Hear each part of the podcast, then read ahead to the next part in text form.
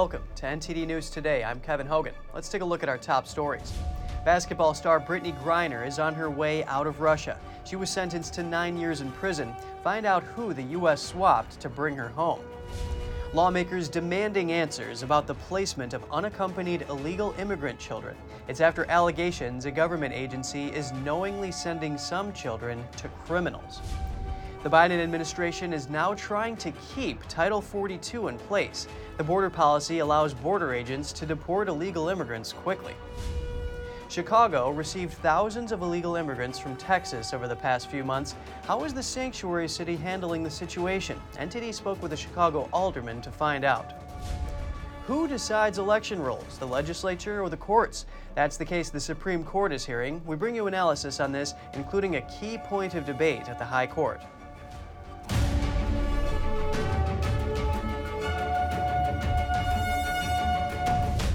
U.S. basketball star Brittney Griner has been released in a prisoner swap with Russia. President Biden said this morning that she is on her way back to the United States.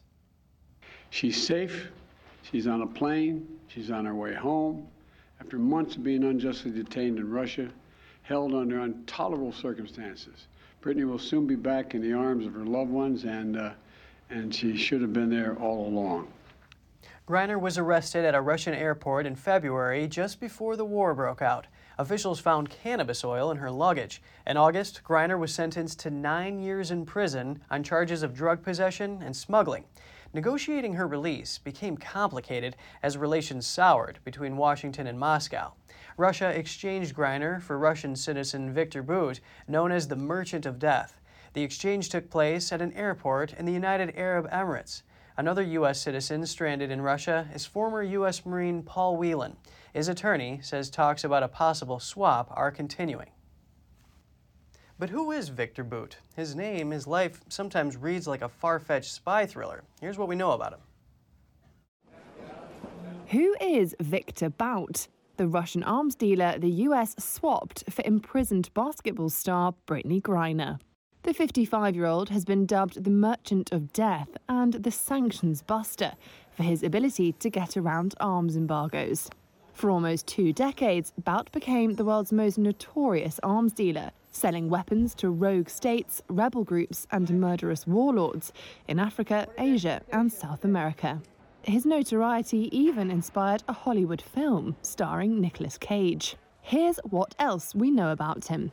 Little is known about his origins. Biographies generally agree he was born in 1967 in Dushanbe, then the capital of Soviet Tajikistan. A gifted linguist, he later used his reported command of English, French, Portuguese, Arabic, and Persian to build his international arms empire. A stint in the Soviet army followed, where Bout served as a military translator, including in Angola, a country that would later become central to his business. His big breakthrough came in the days after the collapse of the communist bloc, when he cashed in on a sudden glut of discarded Soviet era weaponry. In 2007, Douglas Farah and Stephen Braun wrote a biography entitled Merchant of Death Guns, Planes, and the Man Who Makes War Possible. It reported the following details of Bout's shadowy trade. Bout interwove his arms trafficking empire with a seemingly innocuous logistics business, he appeared to have little in the way of firm ideology, placing business above politics. His clients included rebel groups and militias from Congo to Angola and Liberia. In Afghanistan, he sold guns to Islamist Taliban insurgents and their foes in the pro Western Northern Alliance. The end only came in 2008 after an elaborate sting operation by the US Drug Enforcement Administration in Bangkok. There, Bout was arrested by Thai police. After two years of diplomatic wrangling, Bout was extradited to the US, where he faced a raft of charges, including conspiracy to support terrorists, conspiracy to kill Americans, and money laundering. In 2012, he was convicted and sentenced by a court in Manhattan to 25 years in prison. The Russian state has been keen to get him back ever since. A group of lawmakers is demanding information from HHS over whistleblower allegations. The whistleblower alleges that HHS is sending some unaccompanied illegal immigrant children to criminals. NTD's Jessica Beatty reports. Five Republican senators are voicing concern about the government's placement of unaccompanied minors who entered the U.S. illegally.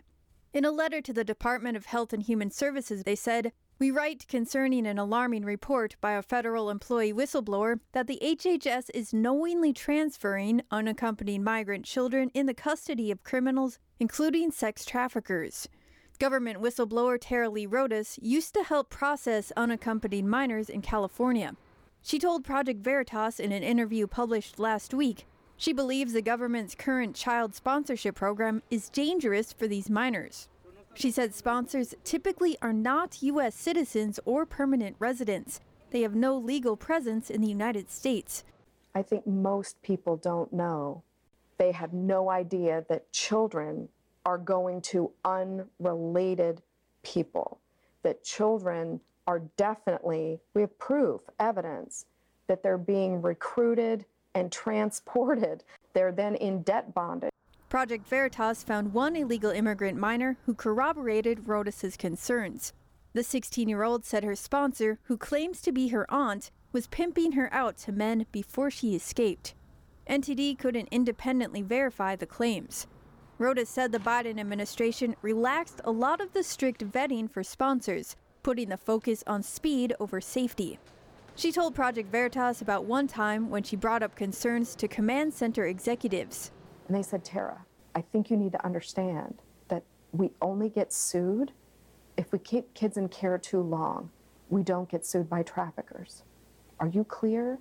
We don't get sued by traffickers. The lawmakers want HHS to release information on how it vets sponsors of unaccompanied children. We reached out to HHS for comment but didn't immediately hear back. Jessica Beatty, NTD News. The Biden administration wants to keep Title 42 in place, which allows border agents to deport illegal immigrants quickly. The administration is appealing a ruling that would do away with the border policy. Here's the story. The Department of Homeland Security on Wednesday said it's appealing a federal judge's ruling that struck down Title 42. Last month, U.S. District Court Judge Emmett Sullivan, an appointee of former President Bill Clinton, ruled that the Biden administration end the Title 42 policy by December 21st. He wrote in his opinion that the policy failed to adequately consider alternatives and the policy did not rationally serve its stated purpose. The judge further stated that the CDC's decision to ignore the harm that the policy may create was arbitrary and capricious. Title 42 was implemented by the CDC at the beginning of the pandemic for public health reasons. It allows border agents to quickly deport illegal immigrants without first providing them the option to request asylum. The CDC maintained the policy under President Joe Biden. The Biden administration said in its Wednesday filing that it would argue on appeal that the CDC's Title 42 policy was lawful and that this court erred in vacating those agency actions. The CDC attempted to terminate the policy in May of this year, but the action was halted by a federal judge in Louisiana. Before the CDC announced its attempt to terminate Title 42, the then White House communications director stated that repealing the policy would result in an influx of people to the border.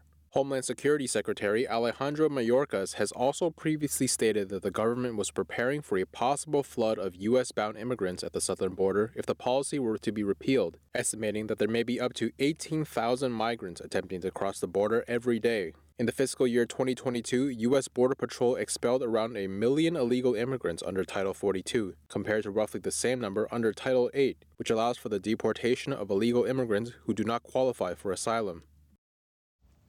Since Texas first bussed illegal immigrants to Chicago a few months ago, over 3,800 have arrived in the city. A Chicago alderman says the city's response is a humanitarian crisis. Let's take a look. We are going to make sure that whoever comes to Chicago, um, that we're going to take care of them. Several months ago, Chicago's Mayor Lori Lightfoot said Chicago is a sanctuary city. But Chicago's 25th Ward Alderman Byron Sigcho Lopez says the city hasn't followed through. I was hearing from one of the um, refugees that were sharing very um, very inhumane conditions. There were uh, conditions where they said that in the, in the hotel where they were staying, apparently they, they had been finding, finding guns, uh, they were finding narcotics. Sigcho Lopez visited 48 illegal immigrants with 60 children in a Chicago suburb and says their conditions are worrisome. They were just left in this location without much communication. There were concerns about food insecurity, especially for infants that were in the location, that many of them could not even play because they, they, they didn't have adequate clothing. They had not still gotten a full medical and mental evaluation. Sigcho Lopez complained that Chicago doesn't have a functional plan to deal with the situation. They have continued to put migrants and refugees in the suburbs in hotels, that they don't have the proper infrastructure. Despite his frustration, Sigcho Lopez is working with the communities to help wherever they can we need to put forward a plan on how we can address this humanitarian crisis. So there being already some um, galleries even that have been repurposed to help some of the refugees. You know, we have people who uh, in our community have started employing some of the refugees. Sigcho Lopez proposed that the city repurpose churches and schools in his ward for housing and improved living conditions for the migrants, but says his plan was ignored. NTD reached out to the mayor's office but received no response by broadcast time. Reporting by Angela Moy, NTD News, Chicago. A case about democracy. That's what the Supreme Court is hearing. What's the balance of power between the courts and the legislature when it comes to election laws? We get some analysis on the case involving the redistricting plan by North Carolina lawmakers.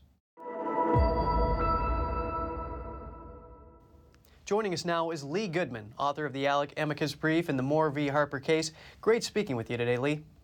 Uh, thank you, Kevin. It's good to be here. The Supreme Court case on whether state legislatures have the chief authority to regulate elections has big implications for election rules. Can you tell us more about what is at stake here? Well, there, there are two levels of analysis, Kevin. First is uh, institutionally. Uh, we have a Constitution, and the Constitution provides that the legislatures of each state shall set the time, place, and manner of all federal election rules in their states. And that includes drawing district lines. Um, and further, the Constitution provides that the uh, rules set by the state legislatures are subject to really two checks. One, by laws enacted by Congress itself, and secondly, of course, by the, the, the U.S. constitutional standards. And so, at one level, uh, what's at stake is how do we implement that provision of the Constitution, and do we respect the authority granted in the words of the Constitution to the state legislatures? Of course, uh, many people are concerned with what the practical fallout might be, and I contend that it's not as hyperbolic or severe as many people uh, on the other side of this issue contend. And Lee, you talk about the fallout. Democrats allege the state legislature doctrine is a fringe conservative theory. They say it would disadvantage voters and enable partisan gerrymandering. What's your reaction to this? Well, I don't think it's a, a fringe theory. It derives from the plain language of the Constitution. And when the founders uh, wrote uh, the Constitution and they had to assign responsibility, for setting time, place, and manner of elections to somebody or to some institution, right? That was just who's going to do it. And so, in the language of the Constitution, they said we're going to rely on the state legislatures because state legislatures are very close to the people. They're a representative body, and uh, therefore they're assigned the responsibility. So, there's nothing really fringe. Somebody has to design these rules and set these boundaries for districts. Yes, it's a very good point you make. And you talk about the plain language of the Constitution. Is this case a matter of a literal interpretation of the Constitution versus looking at it as a living document? Um, there is that aspect, but but let me uh, highlight for you and your audience that yesterday uh, at the hearing before the Supreme Court, there was almost universal agreement uh, even among counsel for the North Carolina Supreme Court, that there is a point at which a court can cross the line and usurp the authority of the legislature. So it was a given that the central role and the central authority is granted to the legislature.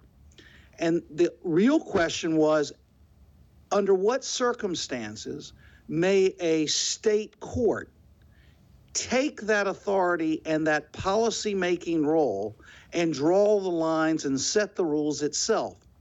And much of the debate yesterday wasn't over whether or not the primary responsibility resides in the state legislature, But what's the standard for determining usurpation of that role by another branch of state government? And I think there was universal agreement that they can, that is, state courts can impermissibly cross the line.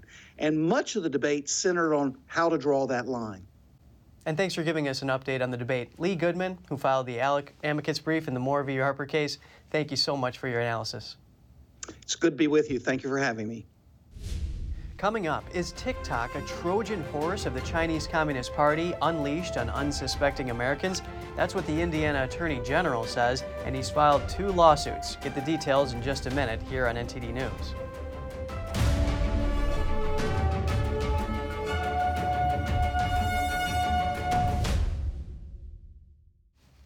Democratic Congresswoman Alexandria Ocasio Cortez is under investigation by the House Ethics Committee. That's according to a statement from the committee. Wednesday's statement said, quote, the acting chairwoman and acting ranking member of the Committee on Ethics have jointly decided to extend the matter regarding Representative Alexandria Ocasio Cortez.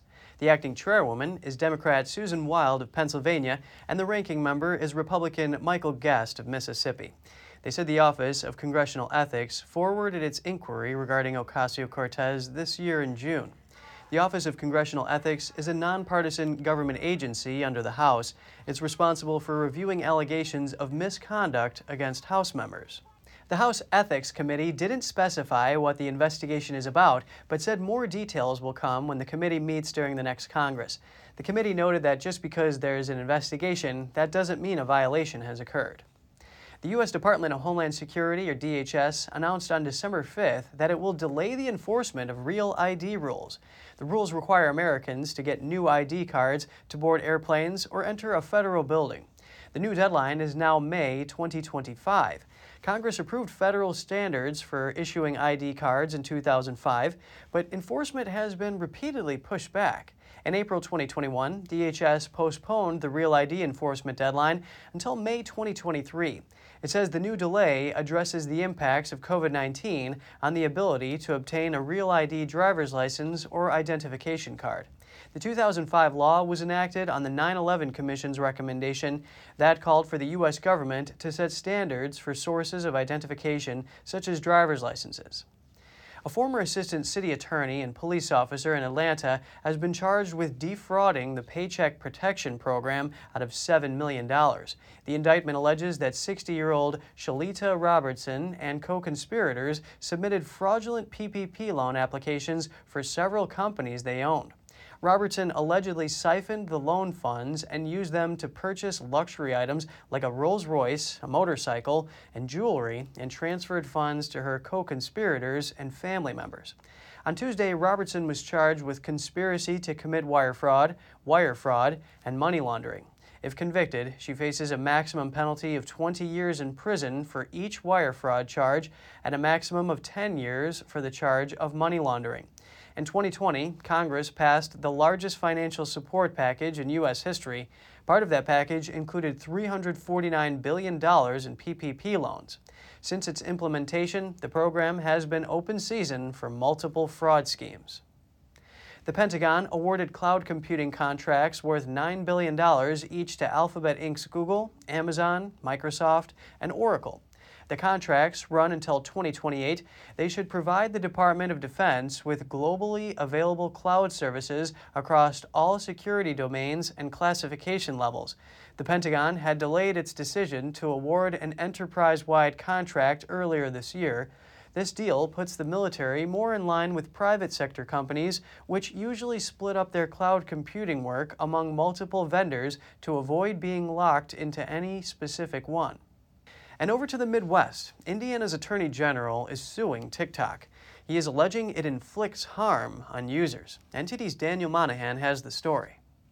Indiana Attorney General Todd Rokita filed two separate lawsuits against the Chinese social media company. The first accuses TikTok of luring children onto the site by claiming it's appropriate for young teens, then exposing them to inappropriate content automatically organized by TikTok's algorithms, content that includes drugs, alcohol use, and nudity. The second lawsuit accuses TikTok of holding on to highly sensitive user data and personal information and leaving that data vulnerable to the Chinese Communist Party.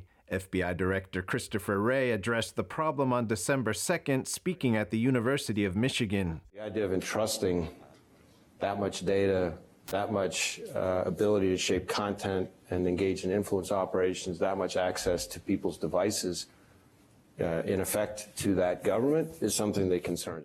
The lawsuit points out that while TikTok's European privacy policy has been updated to disclose such access, the US policy fails to do so. Rokita says he hopes this pair of lawsuits will stop TikTok's quote, false, deceptive, and misleading practices which violate Indiana law. Daniel Monahan, NTD News. Texas Governor Greg Abbott yesterday ordered all state agencies to ban TikTok on all government issued devices. Meanwhile, South Dakota, South Carolina, and Maryland have also all banned the China owned social media app from government devices. The FBI is offering a $10,000 reward for information about a 40 year old missing persons case. Maribel Oquendo Carrero was nine years old when she was last seen. On December 6, 1982, she left her Florida home to walk to the corner store. She made it there, but then disappeared and was never heard or seen from again. The FBI released an age progression image of what Oquendo Carrero might look like today. She'd be 49 years old. Oquendo Carrero was born in Camden, New Jersey. The FBI says she had ties to Puerto Rico, Florida, and New York. The last Boeing 747 airplane has left the company's factory in Everett, Washington. It's a 747 8 freighter set for delivery to Atlas Air in early 2023. The 747 was the world's first twin aisle airplane. Production began in 1967 and spanned 54 years, during which around 1,500 of them were built. In July 2020, Boeing announced the end of the line would come this year. The 747-8 is the longest commercial aircraft in service. A Cuban official says the United States is blocking some of Cuba's top players from participating in the upcoming World Baseball Classic. Cuba last month asked several players to represent their home country in the Baseball Classic in March 2023. The players in recent years defected from the Caribbean island famed for its baseball talent. Others volunteered to play in the Classic representing Cuba on their own. Cuba's vice foreign minister says the United States has authorized Cuba's participation in the Classic, but has yet to approve U.S. based Cuban players competing in the event with their home country's team. Cuban state run media reports that more than 650 Cuban ball players have defected to the United States and elsewhere over the past six years. Cuba is expected to play its first match in the Classic in Taiwan on March 8th. Games will also take place in Tokyo and Phoenix, with the championships taking place in Miami on March 21st. And still to come, we talked to a journalist who was imprisoned in China about how forced labor secretly enters Western supply chains. And Mongolia's prime minister vows to uncover what happened to hundreds of thousands of tons of missing coal. Protesters demand he reveal the coal thief who they say sold it to China. We'll have the details soon when we return.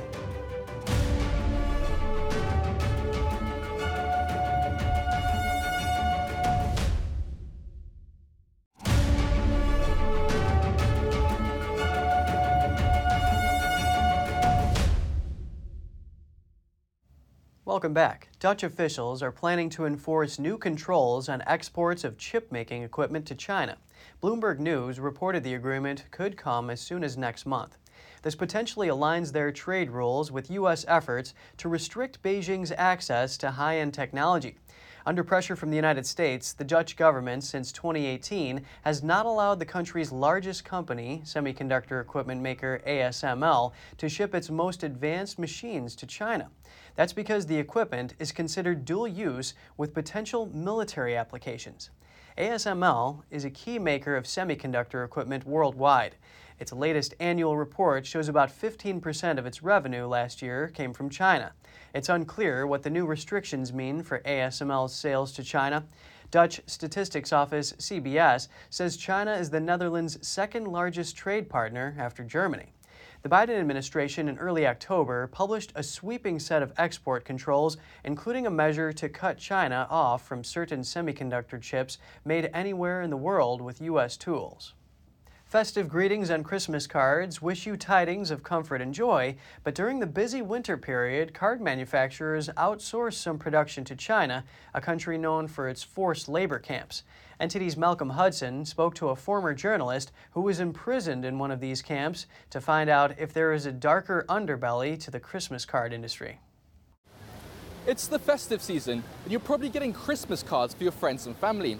While they're wishing you a Merry Christmas, if you look at the bottom just over here, it says they're made in China. But given China's extensive track record of human rights violation, it begs the question, who really made these cards? It's widely known that Chinese prisons use prison labor to manufacture goods. To learn more, I spoke to a former journalist and fraud investigator, Peter Humphrey. He spent two years in Chinese prisons from 2013 to 2015 on false charges and was subjected to forced labour. Manufacturing labour participation was partly optional for uh, foreign prisoners. It was not optional at all for Chinese prisoners. In all the Chinese cell blocks, everyone was forced to work um, in a factory which was part of the prison. They were making um, packaging components, such as you know tags that go onto various products, for example, um, and label labeling uh, holders and so forth. Things like that, quite simple. While he said that prison labour for foreign prisoners was partly optional when he was there, he noted there's been a change under Xi Jinping. Humphrey said Xi has ordered prisons to toughen up on foreign prisoners. They are now forced to work just like Chinese prisoners. When he was there, Humphrey saw goods being made for companies like H&M, Disney, Zara, and Logitech. This is commercial stuff where certain officers within the prison go out and win orders from a Chinese company. Um, the prison itself has a commercial entity. In other words, the, com- the, prison has its own company through which it transacts this business. Every prison has one. Um, and so they bring in orders and they get a bonus uh, in, on their pay packet for bringing in these orders. And then the prisoners actually uh, fulfill these orders. And certain officers seem to be deeply involved in this whole process and operation. In 2019, a young girl in London opened up a pack of Christmas cards and found a message from an inmate at Qingpu prison. It was addressed to Humphrey. He'd spent time at Qingpu prison too. In the message, it says, We are foreign prisoners in Shanghai Qingpu prison, forced to work against our will. Please help us and notify human rights organizations use the link to contact Mr. Peter Humphrey at ft.com. And when I saw this card, I, I, just I really felt that I recognized the handwriting as one of the African prisoners who I knew. The little girl's Christmas card story helped to highlight China's forced labor problem. Humphrey said the Chinese prisons get work contracts from different Chinese companies, some of which already have a business relationship with Western companies. He says that's how forced labor secretly enters Western supply chains. And that's why a lot of um, companies that are manufacturing things in China um, are unable to drill right to the bottom of their supply chain through due diligence uh, processes to check whether or not any part of their supply chain involves prison labor. It's really difficult because of all the secrecy. You know, they they can't get inside a Chinese prison to check. NTD reached out to various companies regarding their Christmas card supply chains. A Sainsbury's spokesperson said that many of their cards are made in the UK, that during busy times like Christmas they work with international partners, and that their suppliers meet high welfare and ethical standards. An M&S spokesperson gave a similar response, adding that they have zero tolerance of forced labour and that they do not accept any ingredients or raw materials sourced from Xinjiang. And a John Lewis Partnership spokesperson said, All our suppliers are robustly audited to make sure workers are treated fairly. Other companies didn't respond in time for broadcast. So, to summarize, Western companies contract Chinese companies to manufacture goods. These Chinese companies can then subcontract all or parts of the work to different Chinese companies. A few layers of subcontracting later, and forced labor may be part of the supply chain, all without the original Western companies even knowing about it. That's not to say every made in China product is made with forced labor. Many will be made by legitimate businesses with normal employees. But given how hard it is to verify the source, it raises a serious question. How can we really know? Malcolm Hudson, NTD News London. In Mongolia, the Prime Minister met with protesters in the capital. He pledges to resolve the country's stolen coal case following three days of demonstrations. Outside the Parliament building, protesters voiced outrage and claimed that the government illicitly sold coal to China. The allegations came to light two months ago over stored coal that was lost in the border area with China. The amount missing reached almost 400,000 tons, valued at about $120 million. Mongolian officials allegedly benefited from selling the coal. The protests began over the weekend. Footage shows protesters demanding that the government reveal the coal thieves. Some even hurled objects at the prime minister while he was speaking. The prime minister urged protesters to remain calm. He assured that investigation is reaching its final stage. And if you have any news tips or feedback for the show, don't hesitate to email us at news.today at ntd.com. And coming up, Russian President Vladimir Putin gives his thoughts on the longevity of the war in Ukraine and talks about Russia's nuclear weapons. And Peru has sworn in a new president following days of political unrest. The country's former leader has been arrested following impeachment charges. More shortly here on NTD News Today.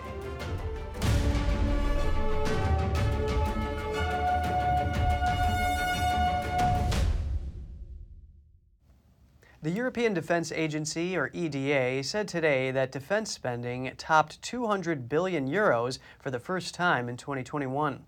That accounts for 1.5% of the 26 EDA member states' GDP. Here's EU Foreign Policy Chief Josep Borrell. Yes, the return of power politics uh, tragically has come uh, sooner than expected and the return of power politics has escalated into what we are witnessing in our borders a large scale open war. Created in 2004, the EDA's main task is to support and facilitate defense cooperation in Europe. All EU countries, apart from Denmark, are members. The EDA said the countries with the highest increases were Italy, Finland, Greece, and Slovenia. Overall defense spending rose 6% from 2020. That's the strongest growth since the region started boosting military spending in 2015 following Russia's annexation of Crimea. EDA members also spent more money on shared purchases, rising to 18% from 11%, though that is still far below the 35% target for joint spending. Russian President Vladimir Putin on Wednesday publicly acknowledged that his army could be fighting in Ukraine for a long time. That's amid significant retreats on the battlefield. In a televised meeting with his Human Rights Council, Putin said achieving results in Ukraine could be a long process, but added that he saw no reason to mobilize additional soldiers, at least not yet. Uh, In these conditions, the talk about some additional mobilization efforts makes no sense. There is no need for this, for the state and for the defense ministry. 300,000 reservists were called up in September and October in the country's first mobilization since World War II, causing deep dismay and chaos in Russian society. Putin also used Wednesday's televised event to warn the West that Russia would defend itself with all means at its disposal. The risk of nuclear war is growing, Putin said, adding that Russia saw its arsenal as a means to retaliate, not to strike first. We haven't gone mad. We understand what nuclear weapons are. We have these means, and they are more advanced and modern than in any other nuclear country. This is obvious today, it's a fact. But we are not going to swing it like a razor running around the world. But of course, we proceed from the fact that we have got it. Putin has rarely discussed the longevity of the war, although he boasted in July that Russia was just getting started. Russia says its troops took part in tactical exercises in Belarus amid fears that Moscow was pressing its ally to get more involved in the war in Ukraine. Belarus has said it will not enter the conflict, but the Belarusian president has in the past ordered troops to deploy with Russian forces near the Ukrainian border. Video clips posted by the Russian Defense Ministry showed Russian soldiers in snow gear training near tanks in a winter landscape. In a statement, the ministry said this is on the ranges of Belarus's military and that the training is held during the day and at night. In October, Belarus announced a new deployment of 9,000 Russian troops in the country. Ukraine says that Russia and Belarus could be planning new military action together.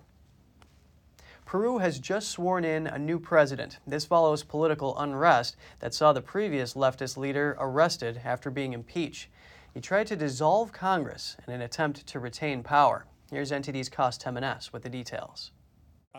Peruvian lawmakers voted to remove leftist leader Pedro Castillo with an overwhelming majority of 101 votes in favor. Following his impeachment on Wednesday, the public ministry said that Castillo had been detained. He is accused of the crimes of rebellion and conspiracy for breaking the constitutional order. Loud cheers accompanied the result when the legislature called on Vice President Dina Boluarte to take office. She was sworn in Wednesday as president through 2026, making her the country's first female leader. Boluarte called for a political truce following months of instability. Castillo earlier tried to initiate a failed attempt to retain power by temporarily shutting down Congress and launch a government of exception calling for new legislative elections a move that sparked resignations by his ministers, as well as angry accusations from both opposition politicians and his allies that he was attempting a coup, allegations Castillo called slander. Boluarte called the move an attempted coup. Castillo's removal saw dozens of people in Lima waving Peruvian flags, cheering his downfall. In other parts of the city, protesters clashed with riot police, who fired tear gas at Castillo's supporters. Peru has seen years of political instability, with multiple leaders accused of corruption, frequent impeachment attempts, and presidential terms cut short. Cost Jimenez, NTD News. A Guatemalan court sentenced both its former president and his vice president to 16 years in prison each in a graft case years after explosive corruption revelations forced the two out of office and into prison. The pair were found guilty of illicit association and customs fraud, but were acquitted on a charge of illicit enrichment. 72 year old Otto Perez was president of Guatemala from 2012 to 2015. He spent the last seven years in prison awaiting a verdict in the case. He has denied the charges and said they were without evidence. Ex Vice President Roxana Baldetti was sentenced to more than 15 years in prison in 2018 in a separate fraud case. Perez and Baldetti were accused of leading a customs fraud network that stole some $3.5 million in state funds during their administration, with both Perez and Baldetti accused by investigators of receiving hefty cuts. Others were also charged in the case. And Honduras has taken a major step in the fight against gangs. The government declared a partial state of emergency in areas of two cities. The decision is part of the president's efforts to crack down on gangs. Under his directive, roughly a thousand police officers entered each city. In recent months, gangs in these areas have been extorting so called war taxes from individuals or businesses. Gang members have set fire to buses and killed drivers who didn't pay. Part of the government's emergency measure is controversial and involves suspending some constitutional rights until early January. Authorities say it won't affect the vast majority of Hondurans because it only allows police to arrest suspicious or criminal linked people without a warrant. Critics say the move undermines the law. In El Salvador, the crackdown on gangs has drawn criticism. The country's long-standing clampdown has led to human rights concerns. That's according to an independent human rights report. The 100 page report was penned by Human Rights Watch and a Salvadoran justice nonprofit. The document claims that at least 86 gang members have died in detention, many of them showing signs of torture. And that implies, quote, state responsibility. The country's militarized attacks on gangs began after March, after more than 90 civilians were gunned down in just a single weekend. The country's president then launched a roundup of gang members on a scale never seen before. The report says nearly 60,000 people have been arrested so far, including more than 1,600 children. The report cites repeated abuses of power by both the military and police. El Salvador's president didn't immediately comment on the report. And just ahead, a robot recreates Parthenon marbles from the British Museum in London. Greece repeatedly demands the return of the originals, and a piece by Ludwig van Beethoven is set to be returned to the heirs of its original owners, and for the first time, curators put the score on display. Stay tuned for more on that when we return.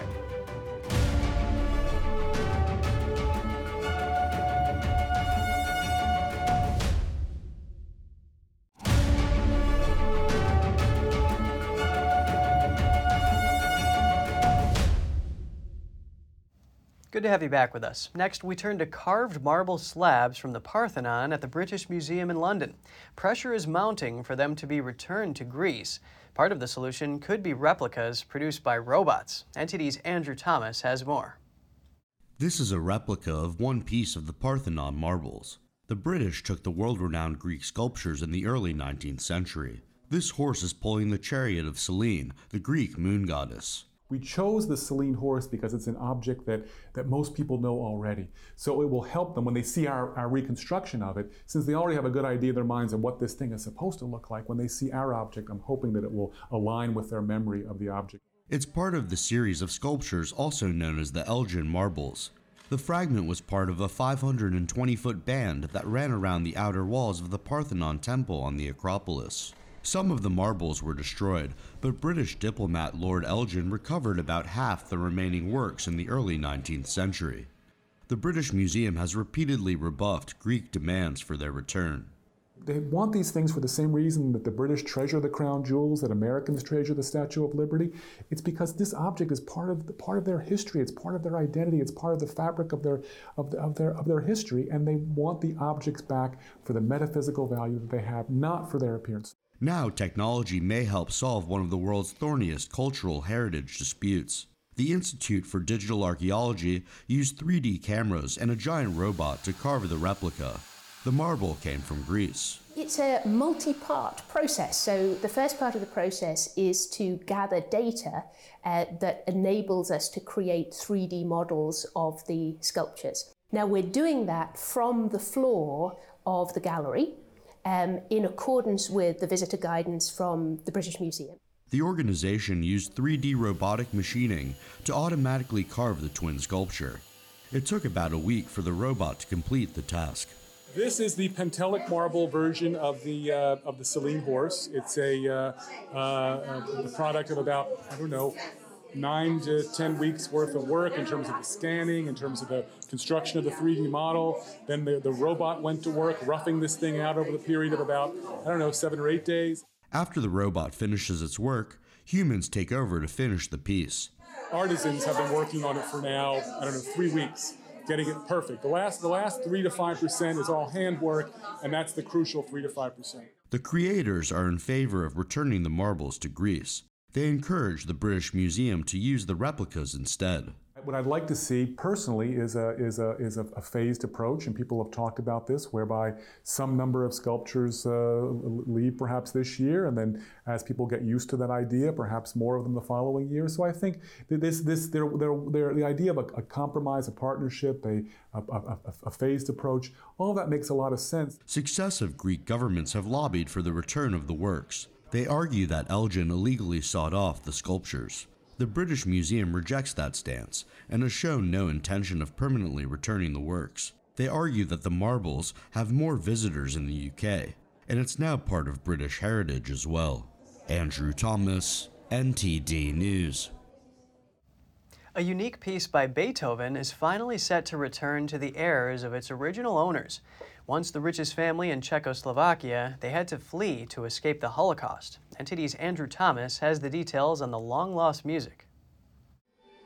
This is a movement from String Quartet by Ludwig van Beethoven, with a signature in his own hand. The Moravian Museum in the Czech city of Brno had the manuscript for more than 80 years. For the first time, curators have put the score on display for five days. Then it'll be handed over to the Petschek family. We display the autograph of the fourth movement of the string quartet in B flat major, opus 130, by Ludwig van Beethoven, which forms part of the unique quartet, one of Beethoven's later works. The item itself has a fascinating collecting story, stretching from the Vienna owners to the Petschek family. Beethoven died in 1827 and gave the fourth movement to his secretary Karl Holz.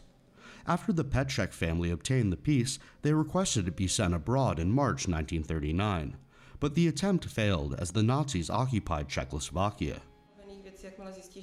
Then, the expert from the Moravian Land Museum is called in to verify the authenticity of the autograph. He immediately recognized its veracity, but in order to protect it from the occupiers, he and others involved denied it was authentic.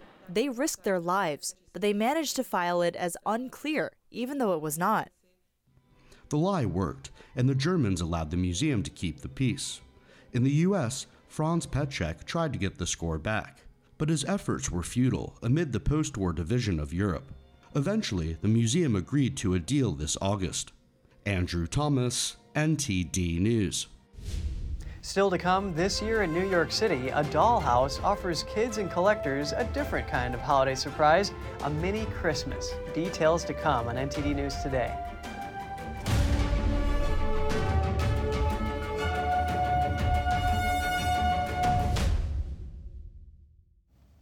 Just in time for the holidays, Ludacris and Mercedes Benz have surprised school children in Atlanta with more than 500 new pairs of shoes.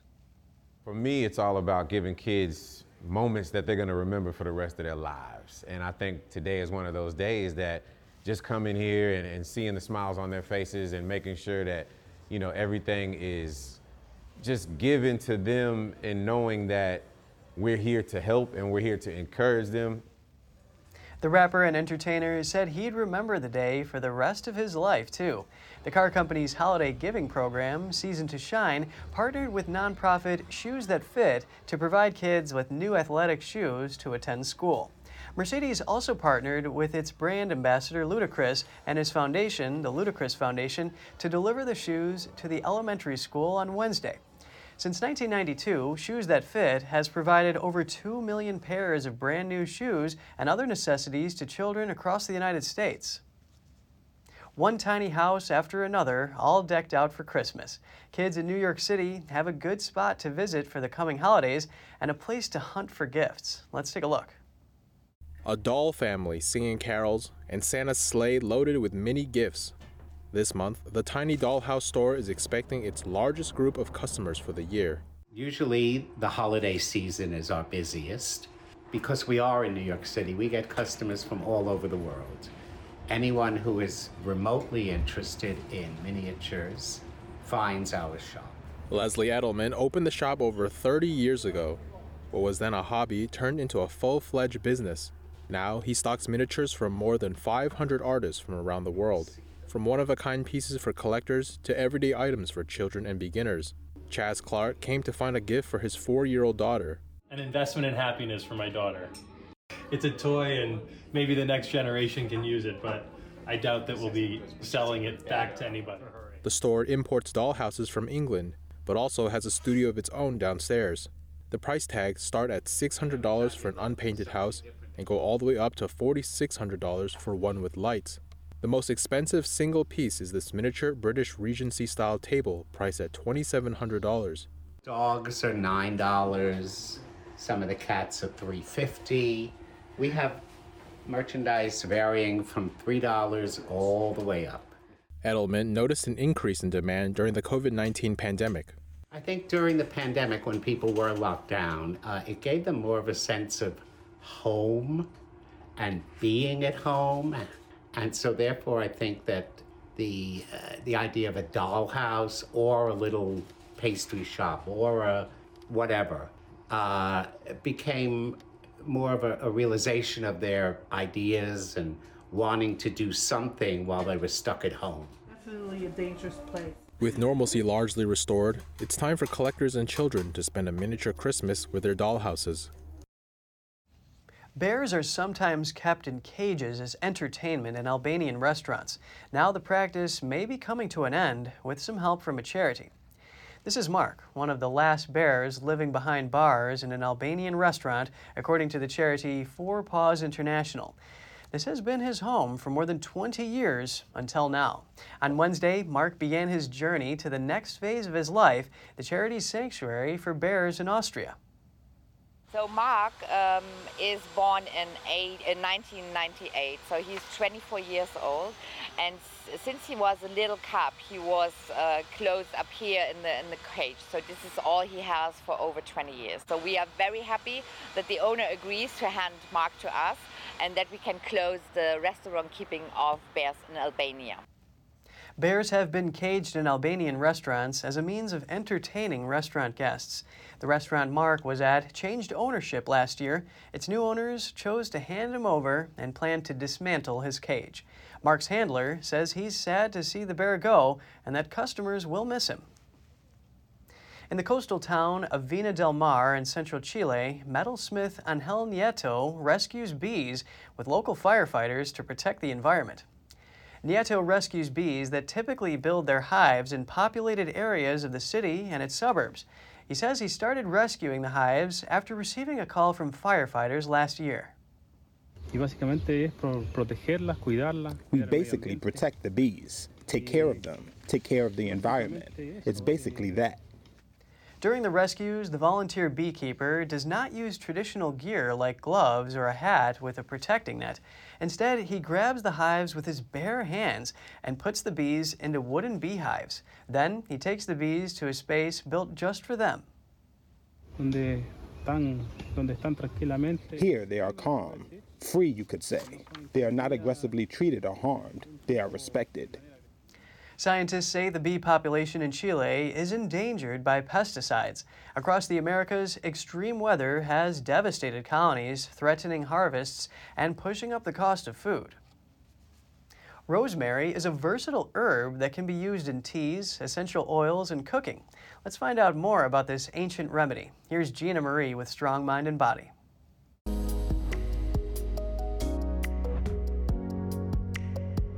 Rosemary is one of the world's most popular herbs. It's not only useful in the kitchen and the bathroom. This Mediterranean evergreen is a medicinal powerhouse. Rosemary was used in traditional pharmacopoeia to alleviate ailments. It was used for headaches, stomach aches, menstrual pain, and fatigue. Science has weighed in on rosemary and supports its usefulness as a traditional medicinal. This is due to significant antioxidant, antimicrobial, and anti inflammatory properties. Let's look at examples of how it can be used. Number 1 Analgesic. Analgesic substances act to relieve pain. But drug based analgesics can be toxic to your liver. They may carry dangerous risks of dependency. Herbal analgesics are typically non toxic. There are also non habit forming alternatives that can safely ease pain. Rosemary's analgesic properties identified 11 chemical compounds. These may contribute to its pain-killing quality. Number 2, anxiety relief. It's estimated that 264 million people worldwide suffer from anxiety. Aromatherapy is a simple and effective way to distress. No herb is better suited to boosting your mood than rosemary. Add a few drops of rosemary essential oil to a diffuser. It's a simple way to soothe stressed nerves throughout the day. Number 3 Cognition Enhancement. If you're prone to senior moments, you aren't alone. In the United States, one in nine adults aged 45 and older have reported symptoms of memory loss. It may be helped by the support of brain boosting supplements such as rosemary. And number four, antidepressant. Depression is a natural state of mood that some will experience in their lives. If you are averse to long term drug therapy, why not give rosemary a try? Massage is a holistic healing modality with known therapeutic benefits. Try combining the powerful effects of aromatherapy with a healing touch. You'll get a twofold boost that has been clinically proven to improve mood. Otherwise, just try a daily cup of rosemary tea. That's all for today's program. We're really glad to have you with us. Please send us an email if you'd like to tell us something. We're going to put it on screen. For podcasters, that's news.today at ntd.com. I'm Kevin Hogan, NTD News, New York City.